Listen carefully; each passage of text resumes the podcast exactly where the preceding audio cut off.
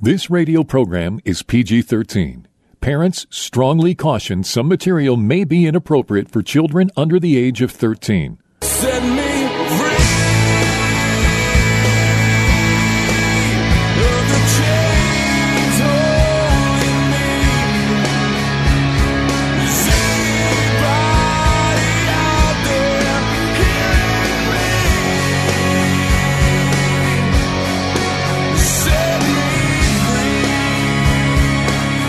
Jesus' mission was to comfort those who mourn, bind up the brokenhearted, proclaim liberty to captives, and open prison doors for those who are bound.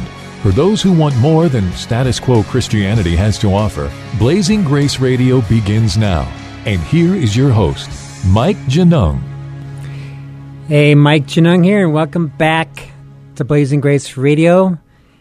It's a beautiful day here in Phoenix, Arizona. And we have an announcement Hope FM 90.1 in the southern tip of the United Kingdom is now airing our show. Uh, it is it airs in the cities of Bournemouth, Poole, and Christchurch, and beyond that.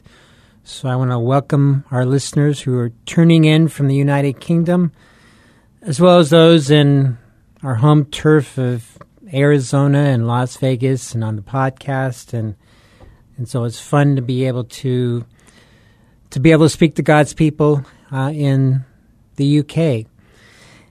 And so, for those of you who don't know who we are, Blazing Grace is an international ministry to persons who struggle with porn addiction and adultery. And I've written eight books. We have phone courses and phone counseling, counseling courses, also in the office here in Arizona. Uh, we have wives groups, men's groups, we have prayer groups, and these are not just in the U.S. We have people who participate in Europe, South America, um, along the Pacific Rim, meaning um, um, the, uh, for example, the guy who leads our forums is from Japan, and so it's really an international ministry, and it's an international problem. Uh, porn addiction or pornography use the U.S. is the number one producer and consumer of pornography in the world. To our shame, I say that. And unfortunately, the church is one of its biggest customers. So, hotel management, or I should say, managers of hotels, they report that when Christian conventions come to town, their rentals of porn videos shoot up. And then, as we've discussed before, in the U.S., two thirds of Christian men from the surveys are reported to be viewing porn, and that's that's the adults. That's not youth. Youth, it's even more. It's higher. It's into the seventies, including youth pastors. Thirty percent of Christian women viewing porn on a consistent basis. Sexting is a big problem. It just came out one survey that half of Christians, Christian youth, think there is no problem with premarital sex. So there is a huge and enormous problem where the church is totally missing the boat with this issue. And then how about the UK? Um, one survey showed that 74% of Christian men are viewing pornography. And so the numbers are similar to those in the U.S., a little higher, but we never know who's being honest in these surveys. And, and um, you know, in youth surveys everywhere, um, just about you know just about everyone. In the 90s um, young people have been exposed to pornography in an early age and i can tell you that the average age of somebody who comes to us for help when they got first hooked on porn is eight. And then they wait they get hooked on it they get married they come to us for help in their 40s 50s and 60s when they're married and then their marriage blows up and their family's traumatized and they're going through all this strife and so that's part of what we do. And for those of you in the UK and even in Europe who are listening we have office an office in Europe right now in Italy where we ship the books out of. And as I said we do our phone groups with participants in the UK and Europe. So uh, contact us if you need help or go to blazinggrace.org that's the website and you'll learn a lot about who we are. There's a lot of videos, a lot of content up there for men and wives, and we put as much emphasis on the wife as we do on the man because the wife usually gets left out of this issue. And if the wife doesn't heal, the marriage will not recover. So we put an equal emphasis on both. This is a ministry to the man, the husband, and his wife. And unfortunately, most people who come for help are married. Um, there are a growing number of people who come to help for us that are in their youth, but that's that's not the rule. Usually, it's the exception. And so that's who we are. I also want to mention we have a prayer group by Zoom call at 9 a.m. U.S. Central Time. And we have people from, again, the UK and Europe and the U.S. and Canada who participate in that call. And it's a Zoom call, so it's free. That would be um, seven hours ahead of us. So 9 a.m. You're talking about 4 p.m., I believe, London time. And so, those of you who are in the United Kingdom, you want to participate in the prayer call, I, I'd encourage you to. The people who are involved in these prayer groups, they love them. And there's a strong bond that, form, that forms, and we spend an hour in prayer. And I think right now between 10 and 15 are showing up every week, men and women. It's not a porn support group, it's a prayer group where you're praying as the Spirit leads. And it's really a beautiful time together. And I want to encourage you to get involved with that no matter where you are. And so when we look at Scripture, there are two main themes. First, we begin in the book of Genesis, where God sets man and woman, Adam and Eve, down in this beautiful paradise. He sets them down in the garden. Um, lush green foliage. The fruits and the vegetables there must have just been incredible, sweet and delicious. And they got fresh new bodies. You know, Mister Mister Stud and Miss Beautiful, and they're naked, and but they're not ashamed, which none of us can relate to walking out in public like that. And so they're in paradise, uh, no sin. It shows God's heart for mankind. He didn't set them off into the set, set, them down into the Sahara desert and say, "Hey, have at it." He provided their needs. They're in this beautiful place. so the first main theme in Scripture is love, the love of God shown in visible ways to mankind, and then just a couple chapters into Genesis, Satan comes. Uh, he lies to Eve basically says that you know God you will not surely die as God said if you have the forbidden fruit. She eats it. One lie takes the whole human race down into sin. And so the second main theme in scripture is war from there all throughout the whole bible what we see is God saying to humanity I love you come to me and Satan trying everything he can to steal, kill, and destroy. And you look at scripture, there's a lot of battles, uh, there's a lot of tough topics. I mean, there's rape, there's murder, there's killing, there's. Um, we get in the book of Job, we see the spiritual battle for Job's soul, basically. Um, you know, when he suffers, is Job going to curse God, or is he going to turn against him in anger, or is he going to keep moving toward the Lord? So there's a very, it's very dangerous uh, what happened to Job because it could have destroyed him. When I say destroyed him, I mean destroyed his faith in God, that God is, is who he is, he is good, in spite of the suffering he lets us go through. And the reason I'm hitting on this topic of spiritual warfare is because we're coming, we're basically in the Christmas season now. And what we see is that even more than usual, marriages in particular are under assault during this time of the year. We see more strife during the Christmas season. I don't pretend to know anything about the occult calendar, but Satan seems to work double overtime during the Christmas season just to really screw people into the ground with depression and discouragement and strife and fighting. And so it could be said, Merry Christmas, you're at war. And we can't let that message get forgotten. And part of what we must do is equip God's people to be fighters and to realize um, a number of things. And one is that husbands and wives, your spouse is not your enemy. And that is a part of Satan's plan is to try and get you fighting against your spouse as if he is or he or he or, he or she is the enemy and and once he has you two squared off against each other it can become very easy for you to him to take you right down into a downward spiral into fighting and strife and discouragement and confusion and all that goes along with that so today is about really encouraging you and equipping you to realize that there is a spiritual battle that is intense and that it even gets tougher during this time of the year. You know, I think part of what makes it so hard is the shoulds. Families should get along when they get together. Families should look happy. And as soon as I hear the word should out of some people's mouth, Usually, right behind that are false expectations that are not based in reality.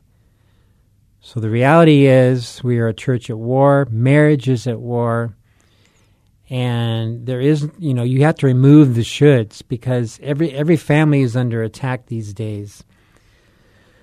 So, not every family get together is going to be a Norman, Walk, Norman Rockwell picture. Some of them are going to be um, you can't wait till they're over with.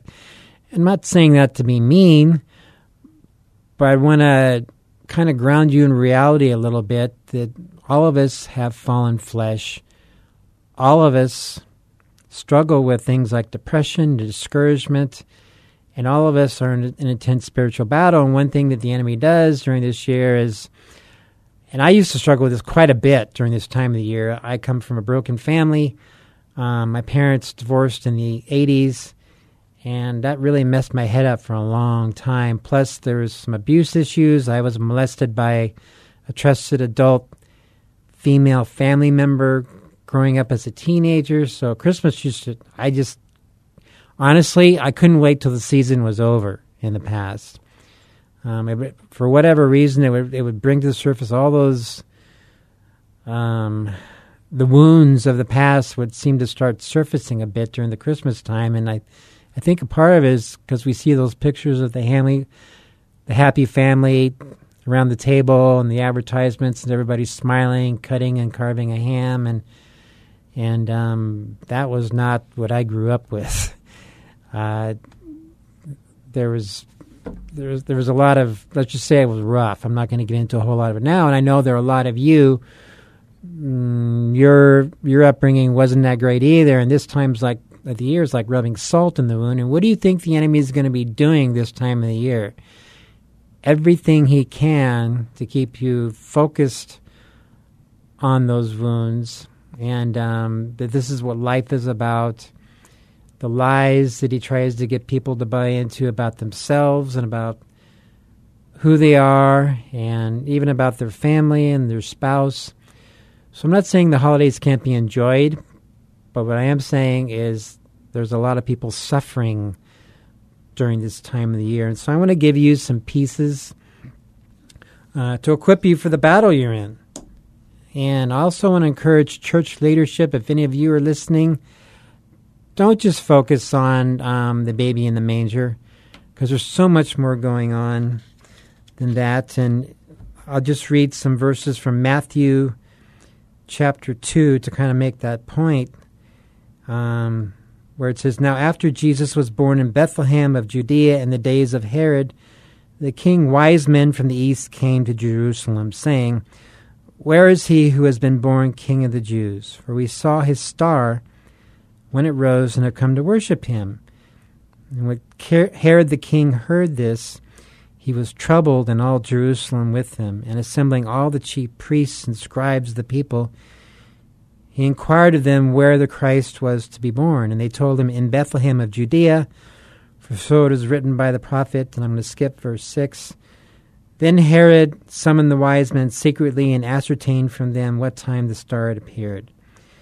And he sent them to Bethlehem, saying, Go and search for the child, and when you have found him, bring me word that I too may come and worship him. And after listening to the king, they went on their way. And behold, the star that they had seen where it rose before them until it came to rest over the place where the child was. And when they saw the star, they rejoiced exceedingly with great joy. We celebrate this. And going into the house, they saw the child with Mary, his mother. they fell down and worshipped him. And then um, I'm going to skip to verse 13. When they had departed, an angel of the Lord appeared to Joseph in a dream and said, Rise, take the child and his mother, and flee to Egypt, and remain there until I tell you, for Herod is about to search for the child to destroy him. And he rose and took the child and his mother by night and departed to Egypt, and remained there until the death of Herod. This was to fulfill what the Lord had spoken by the prophet Out of Egypt I call my son. Then Herod, when he saw that he had been tricked by the wise men, became furious and sent and killed all the male children in Bethlehem and in all that region who were two years old or under, according to the time that he had ascertained from the wise men. Then was fulfilled what was spoken by the prophet Jeremiah. A voice was heard in Ramah, weeping and loud lamentation. Rachel, weeping for her children, she refused to be comforted because they are no more. Jesus' birth to those mothers and fathers that first Christmas, before it was called a Christmas, saw a lot of, you can call it intense spiritual warfare, where the enemy was literally trying to kill Jesus. And since he couldn't make that happen, he manipulated Herod into slaughtering innocent children. And so the point I'm making here is that when Jesus came with all the angels praising God, I would say that's an invasion force. And when Jesus came in his earthly ministry, once he began, he spent the next three years. There were a ton of spiritual battles all the way through. And in the dark times that we live in today, where it's getting darker and darker, we must also keep the spiritual battle in focus and on equipping our people, especially this time of the year when it is so difficult and so many are struggling with depression and discouragement and being assaulted in their mind with the lies of the enemy. We must equip them and we must help them during these times. So I'll give you some pieces. Couples, you want to be praying together every day. They did a survey some years ago and they found out the couples who do not pray together divorce the national average. One in two or, or one in three, whatever it is, couples who do, I should say, do not pray together divorce the natural divorce the natural average. Couples who do pray together divorce one out of one thousand and fifty-six. So prayer is a great game changer. Prayer is your most powerful weapon, and you want, as a couple, those of you who are married, you want to be praying together every day, especially during this time of the year. And then each of you uh, you want to up your prayer game. So Ephesians and Ephesians six, we know about the the armor of God and take the helmet of salvation and the sword of the spirit, which is the word of God.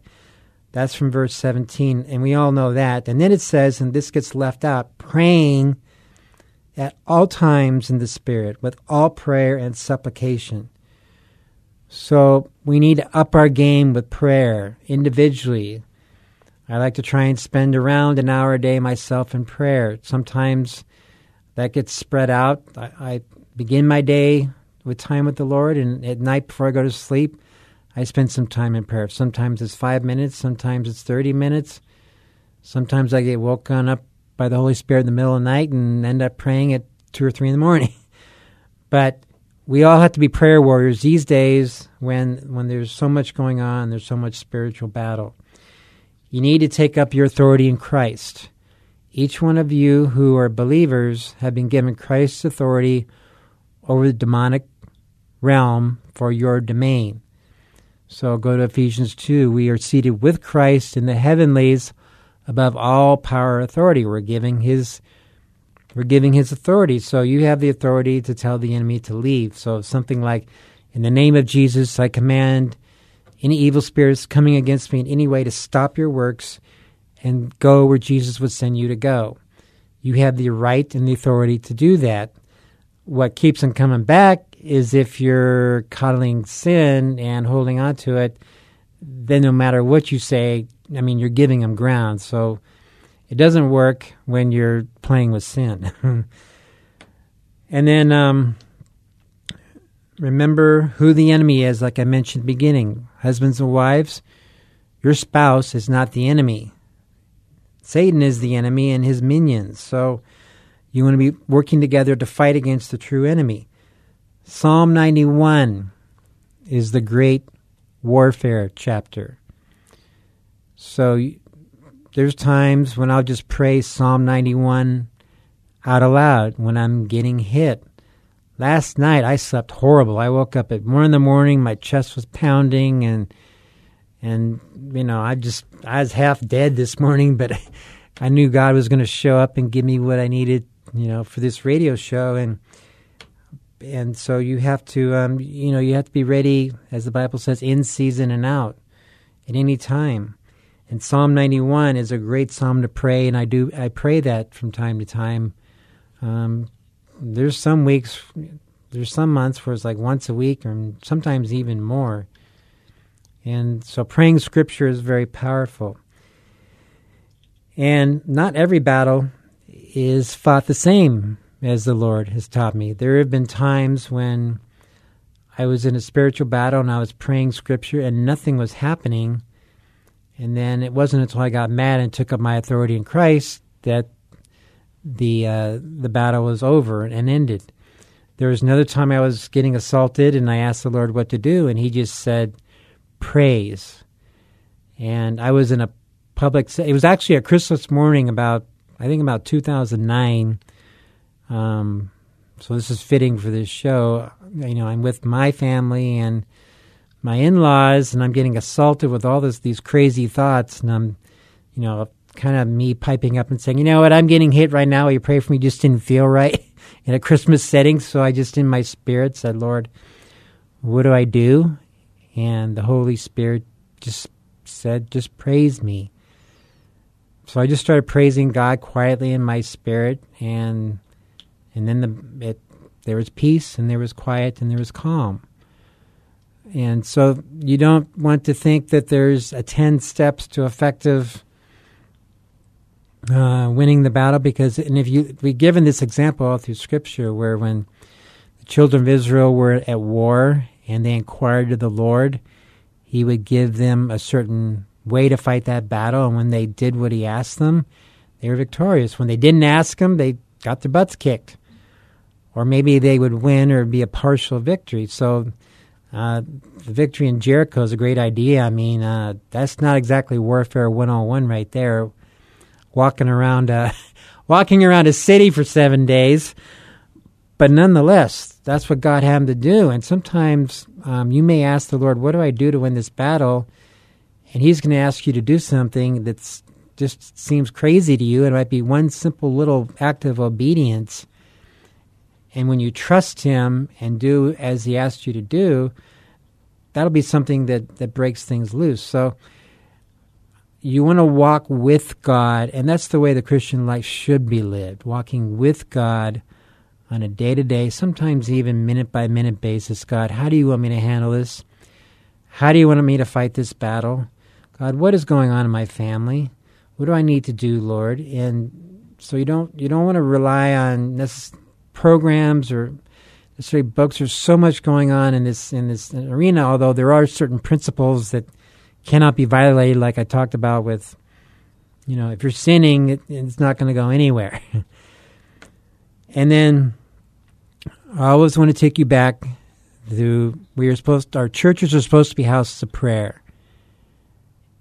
And prayer no power, no prayer, no power. So we need to have churches everywhere on their knees, especially during this time when everything is so dark.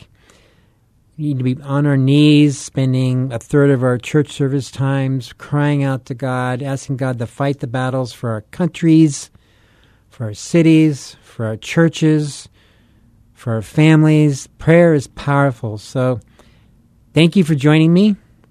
And uh, let us hear from you. We'd love to hear from you. I love reading your emails, and uh, we'll check in with you next time. Do you wanna be free?